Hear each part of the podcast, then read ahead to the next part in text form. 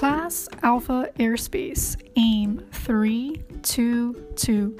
Definition Generally, that airspace from 18,000 feet MSL up to and including flight level 600, including the airspace overlying the waters within 12 nautical miles off the coast of the 48 contiguous states and Alaska, and designated international airspace beyond 12 nautical miles off the coast of the 48 contiguous states and Alaska within areas of domestic radio, navigational signal, or ATC radar coverage, and within which domestic procedures are applied.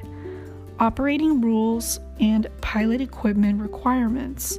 Unless otherwise authorized, all persons must operate their aircraft under IFR. See 14 CFR, Section 71.33, Sections 91.167 through 91.193, Sections 91.215 through 91.213, to, excuse me, 217, and Sections 91.225 through 91.227. Charts.